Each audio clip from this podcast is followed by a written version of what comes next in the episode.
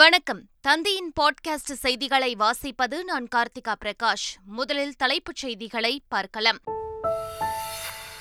பெங்களூருவில் இன்று தொடங்குகிறது எதிர்க்கட்சிகளின் இரண்டாவது ஆலோசனைக் கூட்டம். முதலமைச்சர் ஸ்டாலின் இன்று பெங்களூரு பயணம். இருபத்தி நான்கு எதிர்க்கட்சிகளுக்கு காங்கிரஸ் அழைப்பு. சாலை விபத்தில் சிக்கியவர்களின் உயிரை காப்பாற்றுவோருக்கு பத்தாயிரம் ரூபாய் வெகுமதி. அரசாணை வெளியிட்டது தமிழ்நாடு அரசு. வாழ்க்கை முழுவதற்கும் கல்வி தேவை. கல்வியை வழங்குவதே மிகப்பெரிய செல்வம். நடிகர் சிவக்குமார் கல்வி அறக்கட்டளை விருதுகள் வழங்கும் விழாவில் நடிகர் சூர்யா பேச்சு. டெல்லியில் வெள்ளத்தால் பாதிக்கப்பட்ட மக்கள் தங்கியிருக்கும் நிவாரண முகாம்களை பார்வையிட்டார் முதலமைச்சர் கெஜ்ரிவால். ஒவ்வொரு குடும்பத்திற்கும் தலா பத்தாயிரம் ரூபாய் நிதியுதவி வழங்கப்படும் என அறிவிப்பு. டெல்லி அரசின் நிர்வாகப் பணிகள் குறித்த அவசர சட்ட விவகாரம். அவசர சட்டத்தை ஆதரிக்கப் போவதில்லை என காங்கிரஸ் திட்டவட்டம். விம்பிள்டன் டென்னிஸ் ஆடவர் ஒற்றையர் பிரிவில் முதல் முறையாக சாம்பியன் பட்டம் வென்றார் ஸ்பெயின் வீரர் அல்கராஸ். ஐந்து செட்களாக நீடித்த ஆட்டத்தில் டென்னிஸ் ஜாம்பவான் ஜோகோவிட்சை வீழ்த்தி அபாரம். இனி விரிவான செய்திகள்.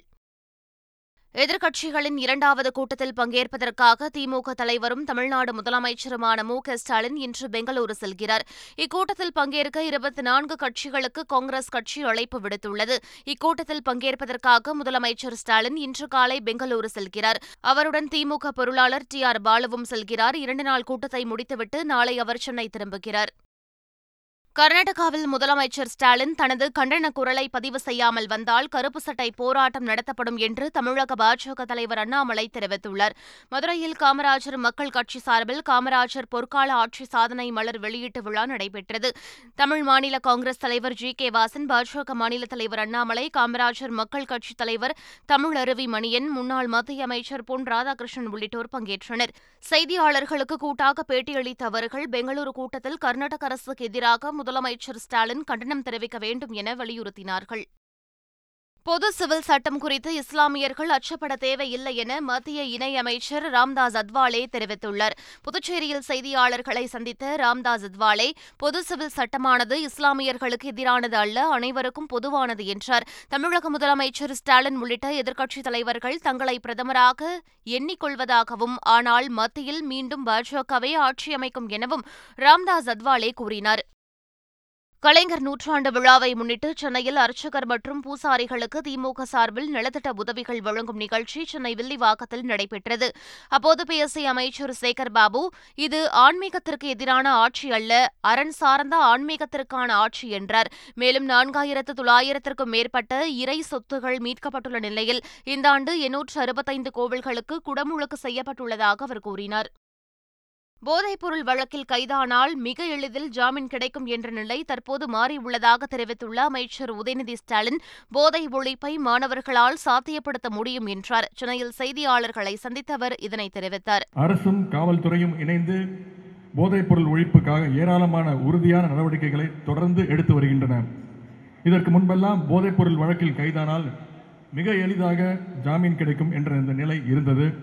ஆனால் தற்பொழுது அரசினுடைய முயற்சியால் அப்படி இருந்த நிலை முற்றிலும் மாறியுள்ளது. போதை ஒழிப்பை அரசால் மட்டும் சாத்தியப்படுத்த முடியாது. மக்கள், உங்களை போன்ற மாணவர்கள், இது போன்ற இயக்கங்கள் என அனைவரும் சேர்ந்து இந்த பணியை செய்து முடிக்க முடியும். கல்லூரி செல்லும் மாணவர்கள், பள்ளி செல்லும் மாணவர்கள் என அனைத்து தரப்பினரும் போதையின் பாதைக்கு செல்லாமல் இருக்க நாம் அனைவரும் ஒருங்கிணைந்து செயல்படுவோம். போதைப் பொருட்களை தடுப்பதற்கு சட்டங்கள் இருந்தும் தடுக்க முடியவில்லை என விடுதலை சிறுத்தைகள் கட்சியின் தலைவர் தொல் திருமாவளவன் தெரிவித்துள்ளார். சென்னையில் செய்தியாளர்களை சந்தித்த அவர், போதைப் பொருட்கள் வியாபாரம் மாஃபியாக்களின் கைகளில் சிக்கி உள்ளது என கூறினார். போதைப் பொருள் வியாபாரம் என்பது உலகளாவிய மாஃபியாக்களின் கைகளில் சிக்கியிருக்கிறது. அனைத்து வகையான போதைகளையும் கட்டுப்படுத்த வேண்டிய, அழித்தொழிக்க வேண்டிய தேவை இருக்கிறது. மது மட்டுமல்ல, புகையிலை மட்டுமல்ல, போதை மாத்திரைகள் இன்னும் பல வகையான போதை பொருட்கள் இன்றைக்கு பரவலாக வெகு மக்களிடையே புழக்கத்தில் இருக்கிறது. பள்ளி வாசல்களில் கஞ்சா கிடைக்கிறது, குப்பங்களில் பிரவுன் சுகர் கிடைக்கிறது. சாலை விபத்தில் சிக்கியவர்களின் உயிரை காப்பாற்றுவோருக்கு பத்தாயிரம் ரூபாய் வெகுமதி அளிக்க உத்தரவிட்டு தமிழ்நாடு அரசு அரசாணை வெளியிட்டுள்ளது. வெகுமதி பெற தகுதியானவர்கள் குறித்த பரிந்துரையை மாதந்தோறும் போக்குவரத்து ஆணையரகத்துக்கு மாவட்ட நிர்வாகம் அனுப்பி வைக்க வேண்டும் என்றும் தெரிவிக்கப்பட்டுள்ளது. இத்திட்டம் இரண்டாயிரத்து இருபத்தி ஆறாம் ஆண்டு மார்ச் முப்பத்தி ஒன்றாம் தேதி வரை அமலில் இருக்கும் என்றும் அரசாணையில் தெரிவிக்கப்பட்டுள்ளது. வாழ்க்கை முழுவதும் கல்வி தேவை என்றும் கல்வி மூலமாகவே வாழ்க்கையை பயில வேண்டும் என்றும் நடிகர் சூர்யா தெரிவித்துள்ளார். நடிகர் சிவக்குமார் கல்வி நிலையம் மற்றும் அறக்கட்டளை விருதுகள் வழங்கும் நிகழ்ச்சி அகரம் பவுண்டேஷன் சார்பில் சென்னை வடபழனியில் நடைபெற்றது. இதில் பனிரெண்டாம் வகுப்பில் அதிக மதிப்பெண் பெற்ற நலிவடைந்த குடும்பத்தைச் சேர்ந்த மாணவர்களுக்கு விருது மற்றும் உதவித்தொகை வழங்கப்பட்டது. இந்நிகழ்ச்சியில் நடிகர்கள் சிவக்குமார், சூர்யா, கார்த்தி உள்ளிட்ட பலர் பங்கேற்றனர். நிகழ்ச்சியில் பேசிய நடிகர் சூர்யா வாழ்க்கை முழுவதும் கல்வி தேவை என்றார். முன்னதாக பேசிய நடிகர் கார்த்தி ஒருவர் படித்தால் ஒரு தலைமுறையை நன்றாக இருக்கும் என கூறினார். கல்வி மூலமா வாழ்க்கையை படிங்க, வாழ்க்கை மூலமா கல்வியை படிங்க, வாழ்க்கை முழுவதும் கல்வி ரொம்ப ரொம்ப தேவைன்னு சொல்லுவேன். ஏன்னா சமூகத்தில் வந்து ஏகப்பட்ட ஏற்றத்தாழ்வுகள் இருக்குது. சாதி மதம் எல்லாத்தையும் கடந்து எப்படி நம்ம வாழ்க்கையை பார்க்க போகிறோம். வெறும் மார்க் மட்டுமே கிடையாது வாழ்க்கை, அதை தாண்டி வாழ்க்கையை எப்படி புரிஞ்சுக்கலாம், தொழிலுக்கும் சுற்றி இருக்கிற அறிவியலுக்கும் வாழ்க்கைக்கும் என்ன சம்மந்தம் இருக்குங்கிறத சொல்லிக் கொடுக்கறது வந்து கல்வி. நெகட்டிவிட்டி தவிர்க்கவே முடியாது, அது ப்ரைமல் கேரக்டர். பட் எப்படி மனிதம் உயருது அப்படின்னா, நான் சொன்ன மாதிரி வந்து அந்த எம்பத்தி, இன்னொருத்தங்களோட உணர்வோடு சேர்ந்து இருக்கும் போது, ஒரு லார்ஜ் ஹார்ட்டடாக இருக்கும் போது வந்து அந்த சூழலே வந்து ரொம்ப அழகாக மாறும். அது வந்து எல்லா மாணவர்கள்கிட்டே நான் பார்க்குறேன். ஐயாயிரத்தி இரநூறு மாணவர்கள் இப்போ அகரமில் இருக்காங்கன்னா அவங்க எல்லாருமே ஒரு ஒரு இடத்துல வந்து அந்த மாற்றத்தை பண்ணிட்டு இருக்காங்க அப்படிங்கிறத நான் வந்து நிச்சயமாக சொல்ல முடியும், நிச்சயமாக உணர முடியும். ஏழை எளிய மக்களின் கல்விக்காக அக்கறையோடு செயல்பட்டு வருவதாக நடிகர் சூர்யாவுக்கு முதலமைச்சர் ஸ்டாலின் பாராட்டு தெரிவித்துள்ளார். ஓய்வு பெற்ற நீதியரசர் சந்துருவை இயக்குநராக கொண்டு ஆரம்பிக்கப்பட்டுள்ள சத்யதேவ் சட்ட அகாடமியை முதலமைச்சர் மு க ஸ்டாலின் தொடக்கி வைத்தார். பின்னர் இது தொடர்பாக தனது டுவிட்டர் பக்கத்தில் முதலமைச்சர் ஸ்டாலின் ஏழை எளிய மக்களின் கல்விக்காக உள்ளார்ந்த அக்கறையோடு தொடர்ச்சியாக செயல்பட்டு வரும் அன்புக்குரிய தம்பி சூர்யாவின் பங்களிப்பை பாராட்டுவதாக தெரிவித்துள்ளார். நீதியரசர் சந்துருவுக்கும் ஜெய்பீம் திரைப்படத்தில் பிறகும் சமூக அக்கறையோடு செயல்பட்டு வரும் சூர்யா, ஞானவேல் ஆகியோருக்கு வாழ்த்துக்களை தெரிவிப்பதாகவும் முதலமைச்சர் ஸ்டாலின் கூறியுள்ளார். பாமக இல்லையென்றால் தமிழக அரசு ஐநூறு மதுக்கடைகளை மூடி இருக்காது என்று அக்கட்சியின் தலைவர் அன்புமணி ராமதாஸ் தெரிவித்துள்ளார். சென்னை மயிலாப்பூரில் நடைபெற்ற பாமக பொதுக்கூட்டத்தில் பேசிய அன்புமணி ராமதாஸ் அடுத்த சட்டப்பேரவைத் தேர்தலில் ஒரே ஒரு முறை தங்களுக்கு வாய்ப்பளிக்க வேண்டும் எனவும் கோரிக்கை விடுத்தார். முன்னாள் முதலமைச்சர் கருணாநிதியால் இயற்றப்பட்ட சங்கத்தமிழ் நூல் ஜெர்மன் மற்றும் பிரெஞ்சு மொழிகளில் மொழிபெயர்ப்பு செய்யும் பணிகள் நடைபெற்று வருவதாக அமைச்சர் சாமிநாதன் தெரிவித்துள்ளார். சென்னையில் நடைபெற்ற நிகழ்ச்சி ஒன்றில் பங்கேற்று பேசியவர் இதனை கூறினார். தேசிய அளவில் பாஜகவை தோற்கடிக்க வேண்டும் என்ற ஒரே நோக்குடன் எதிர்க்கட்சிகள் ஒன்றிணைந்துள்ளதாக மார்க்சிஸ்ட் கம்யூனிஸ்ட் அரசியல் தலைமைக்குழு உறுப்பினர் ஜி ராமகிருஷ்ணன் தெரிவித்துள்ளார். நெல்லையில் செய்தியாளர்களிடம் பேசிய அவர் மணிப்பூரில் கலவரத்தை கட்டுப்படுத்த பிரதமர் முயற்சிக்கவில்லை என்றும் குற்றம் சாட்டினார். ஆடி மாத பிறப்பை ஒட்டி காஞ்சிபுரம் காமாட்சியம்மன் கோவிலில் தங்கத்தேர் உற்சவம் வெகு விமரிசையாக நடைபெற்றது. அதில் சுற்றுவட்டார பகுதிகளைச் சேர்ந்த ஏராளமானோர் பங்கேற்று சுவாமி தரிசனம் செய்தனர். உலக புகழ்பெற்ற தஞ்சை பெரிய கோவிலில் இருநூற்று ஐம்பதுக்கும் மேற்பட்ட சிவனடியார்கள் உழவார பணியில் ஈடுபட்டனர். இந்து ஆலயங்களை சுத்தப்படுத்தும் இறைப்பணி மன்றம் சார்பில் பெரிய கோவில் வளாகத்திலிருந்து தேவையற்ற குப்பைகளை அகற்றி சிவனடியார்கள் தூய்மை பணி மேற்கொண்டனர். மேலும் பிளாஸ்டிக் ஒழிப்பை வலியுறுத்தும் வகையில் பக்தர்களுக்கு துணிப்பைகள் வழங்கப்பட்டு விழிப்புணர்வு ஏற்படுத்தப்பட்டது. வீட்டு மின் இணைப்புகளில் ஆண்டுக்கு மூன்றாயிரத்து அறுநூறு யூனிட்டுக்கு மேல் மின்சாரம் பயன்படுத்தினால் வர்த்தக கட்டணம் வசூலிக்கப்படும் என சமூக வலைதளங்களில் பரவும் தகவல்கள் உண்மையில்லை என தமிழ்நாடு மின் வாரியம் தெரிவித்துள்ளது. தமிழகத்தில் ஒன்பது லட்சத்து தொன்னூற்று இரண்டாயிரத்து அறுநூற்று ஒரு பேர் மட்டுமே மூன்றாயிரத்து அறுநூறு யூனிட்டுக்கு மேல் மின்சாரம் பயன்படுத்துகின்றனர் எனவும் இது மொத்த வீட்டு இணைப்புகளில் நான்கு புள்ளி பூஜ்ஜியம் எட்டு சதவீதம் என்றும் தமிழ்நாடு மின்சார வாரியம் தெரிவித்துள்ளது. சுங்கச்சாவடி கட்டணத்தை ரத்து செய்தால் தமிழ்நாட்டில் தக்காளி விலை உயர்வை கட்டுப்படுத்த முடியும் என வணிகர் சங்க பேரமைப்பு தலைவர் விக்ரமராஜா தெரிவித்துள்ளார்.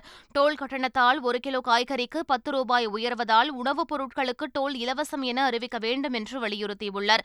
மேலும் காய்கறி சேமிப்பு கிடங்குகளை அரசு உருவாக்க வேண்டும் என்றும் இதன் மூலம் காய்கறி விலையை கட்டுப்படுத்த முடியும் என்றும் விக்ரமராஜா நம்பிக்கை தெரிவித்துள்ளார். போதைப்பொருள் பழக்கத்திலிருந்து மாணவர்களை மீட்கும் வகையில் காவலர்கள் செயல்பட வேண்டும் என புதுச்சேரி முதலமைச்சர் ரங்கசாமி தெரிவித்துள்ளார். கம்பன் கலையரங்கில் நடைபெற்ற நிகழ்ச்சியில் உரையாற்றிய முதலமைச்சர், காவல்துறை தேர்வில் அரசியல் தலையீடு இல்லை என்றும், திறமை இருந்தால் படித்த இளைஞர்களுக்கு அரசு பணி கிடைக்கும் எனவும் கூறினார். காவலர்களுக்கு என சர்வதேச அளவில் நீச்சல் குளம் கட்டுவதற்கு நிதி ஒதுக்கப்படும் என்றும், காவல்துறையை நவீனப்படுத்த நடவடிக்கை எடுக்கப்பட்டு வருவதாகவும் ரங்கசாமி தெரிவித்துள்ளார். தலைநகர் டெல்லியில் வெள்ளத்தால் பாதிக்கப்பட்ட ஒவ்வொரு குடும்பத்திற்கு தலா பத்தாயிரம் ரூபாய் நிவாரணம் வழங்கப்படும் என்று முதலமைச்சர் அரவிந்த் கெஜ்ரிவால் அறிவித்துள்ளார். ஆதார் அட்டை போன்ற ஆவணங்கள் அடித்து செல்லப்பட்டவர்களுக்கு சிறப்பு முகாம்கள் நடத்தப்படும் என்றும், உடைகள், புத்தகங்களை இழந்த குழந்தைகளுக்கு அவை பள்ளிக்கூடங்கள் மூலம் வழங்கப்படும் என்றும் கெஜ்ரிவால் தெரிவித்துள்ளார்.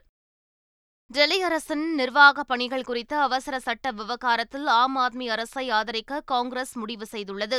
டெல்லி அரசின் அதிகாரத்தை குறைக்கும் வகையில் மத்திய அரசு அவசர சட்டம் கொண்டு வந்துள்ளது. இதற்கு எதிர்ப்பு தெரிவித்து டெல்லி முதலமைச்சர் அரவிந்த் கெஜ்ரிவால் எதிர்க்கட்சித் தலைவர்களை சந்தித்து ஆதரவு கோரினார். இவ்விவகாரத்தில் காங்கிரஸ் கட்சி தங்களை ஆதரிக்காது குறித்து பாட்னாவில் நடந்த கூட்டத்தில் கெஜ்ரிவால் அதிருப்தி தெரிவித்தார். எதிர்க்கட்சிகளின் இரண்டாவது ஆலோசனைக் கூட்டம் பெங்களூருவில் நடைபெறவுள்ள நிலையில் டெல்லி அரசு நிர்வாகப் பணிகள் தொடர்பான அவசர சட்ட விவகாரத்தில் ஆதரவளிக்க காங்கிரஸ் முடிவு செய்துள்ளது. இச்சட்டத்தை பொறுத்தவரை தங்களது நிலைப்பாடு மிகவும் தெளிவாக உள்ளதாகவும், அதை நாங்கள் ஆதரிக்கப் போவதில்லை என்றும் அக்கட்சியின் பொதுச் செயலாளர் கே சி வேணுகோபால் தெரிவித்துள்ளார். இது ஒரு நல்ல முன்னேற்றம் என ஆம் ஆத்மி கருத்து தெரிவித்துள்ளது. மகாராஷ்டிர துணை முதலமைச்சர் அஜித் பவார் மற்றும் அமைச்சர்கள் சிலர் தேசியவாத காங்கிரஸ் தலைவர் சரத்பவாரை திடீரென சந்தித்து பேசியது மராட்டி அரசியலில் பரபரப்பை ஏற்படுத்தியுள்ளது.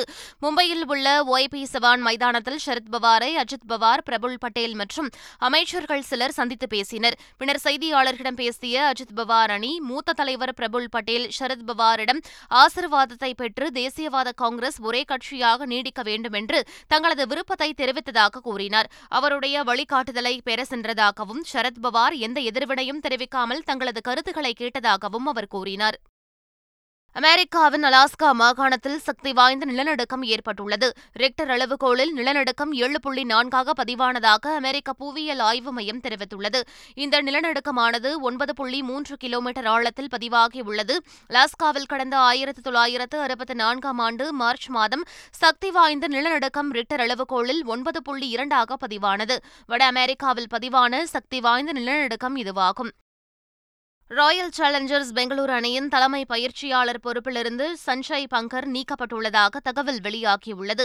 ராயல் சேலஞ்சர்ஸ் பெங்களூரு அணியின் தலைமை பயிற்சியாளர் பொறுப்பிலிருந்து சஞ்சய் பங்கரும் அந்த அணியின் கிரிக்கெட் செயல்பாடுகளுக்கான இயக்குநர் பொறுப்பிலிருந்து மைக் ஹெசனும் நீக்கப்பட்டுள்ளதாக தகவல் வெளியாகியுள்ளது. பெங்களூரு அணிக்கு புதிய பயிற்சியாளர்களை அணி நிர்வாகம் தேடி வருவதாகவும் கூறப்படுகிறது. இருபத்தி நான்காவது ஆசிய தடகள சாம்பியன்ஷிப் போட்டியில் இருபத்தி ஏழு பதக்கங்களை வென்று இந்தியா பதக்கப்பட்டியலில் மூன்றாவது இடத்தை பிடித்துள்ளது. இருபத்தி நான்காவது ஆசிய தடகள சாம்பியன்ஷிப் போட்டி தாய்லாந்து தலைநகர் பாங்காக்கில் நடைபெற்றது. போட்டியின் இறுதி நாளில் ஆடவர் எண்ணூறு மீட்டர் ஓட்டத்தில் இந்தியாவின் கிரிஷன் குமார் வெள்ளி வென்றார். இந்தியாவின் சந்தா வெள்ளி வென்ற நிலையில் மகளிர் ஐந்தாயிரம் மீட்டர் ஸ்டீஃபில் சேசில் ஃபருல் சவுத்ரி வெள்ளியும் அங்கிதா வெண்கலமும் வென்றனர். மொத்தமாக ஆறு தங்கம், பன்னிரண்டு வெள்ளி, ஒன்பது வெண்கல பதக்கங்களை வென்ற இந்தியா பதக்கப்பட்டியலில் மூன்றாவது இடத்தை பிடித்துள்ளது. விம்பிள்டன் டென்னிஸ் ஆடவர் ஒற்றையர் பிரிவில் முதல் முறையாக ஸ்பெயின் வீரர் அல்கராஸ் சாம்பியன் பட்டம் வென்றார். ஐந்து செட்களாக நீடித்த ஆட்டத்தில் டென்னிஸ் ஜாம்பவான் ஜோகோவிட்சை வீழ்த்தி அவர் சாதனை படைத்துள்ளார். தமிழகத்தில் ஓரிரு இடங்களில் மழைக்கு வாய்ப்புள்ளதாக சென்னை வானிலை ஆய்வு மையம் அறிவித்துள்ளது. தமிழ்நாடு, புதுச்சேரி மற்றும் காரைக்கால் பகுதிகளில் ஓரிரு இடங்களில் இடி மின்னலுடன் கூடிய லேசானது முதல் மிதமான மழை பெய்யக்கூடும் எனவும், சென்னை மற்றும் புறநகர் பகுதிகளில் அடுத்த நாற்பத்தெட்டு மணி நேரத்திற்கு நகரின் ஒரு சில பகுதிகளில் இடி மின்னலுடன் கூடிய லேசான மழை பெய்ய வாய்ப்புள்ளதாகவும் வானிலை ஆய்வு மையம் தெரிவித்துள்ளது. மார்க்சா அமினி என்ற இளம்பெண் உயிரிழப்புக்கு பிறகு ஈரானில் விதிக்கப்பட்ட ஆடை கட்டுப்பாடுகளுக்கு விலக்கு அளிக்கப்பட்டிருந்தது. இந்நிலையில் ஈரானில் மீண்டும் ஆடை கட்டுப்பாடு அமல்படுத்தப்பட்டுள்ளதாக தகவல் வெளியாகியுள்ளது. ஹிஜாப் விதிமுறைகளில் நிபுணத்துவம் பெற்ற போலீசார் தற்போது ஈரான் வீதிகளில் ரோந்து பணியில் ஈடுபட தொடங்கியுள்ளனர். ஆடை கட்டுப்பாடுகளை மீறுவோர் கைது செய்யப்படுவார்கள் என அவர்கள் எச்சரிக்கை விடுத்துள்ளனர். யுக்ரைன் உணவு தானியங்களை ஏற்றிச் செல்வதற்கான கருங்கடல் ஒப்பந்தம் இன்றுடன் முடிவடைகிறது. போர் பதற்றத்திற்கு பிறகு யுக்ரைனிலிருந்து உலக நாடுகளுக்கு ஏற்றுமதி செய்யப்படும் உணவு தானியம் ஏற்றுமதி செய்யப்படாமல் தடுக்கப்பட்டது. அதனைத் தொடர்ந்து ஐக்கிய நாடுகள் சபை பேச்சுவார்த்தை நடத்தி உக்ரைன் மற்றும் ரஷ்யாவின் உணவு தானியங்களை உலக நாடுகளுக்கு ஏற்றுமதி செய்ய ஒப்பந்தம் மேற்கொள்ளப்பட்டது. நூற்று இருபது நாட்களுக்கு ஒருமுறை நீட்டிக்கப்பட்டு வந்த உணவு தானிய ஒப்பந்தம் இன்றுடன் முடிவடைகிறது. மீண்டும் தலைப்புச் செய்திகள். பெங்களூருவில் இன்று தொடங்குகிறது எதிர்க்கட்சிகளின் இரண்டாவது ஆலோசனைக் கூட்டம். முதலமைச்சர் ஸ்டாலின் இன்று பெங்களூரு பயணம். இருபத்தி நான்கு எதிர்க்கட்சிகளுக்கு காங்கிரஸ் அழைப்பு.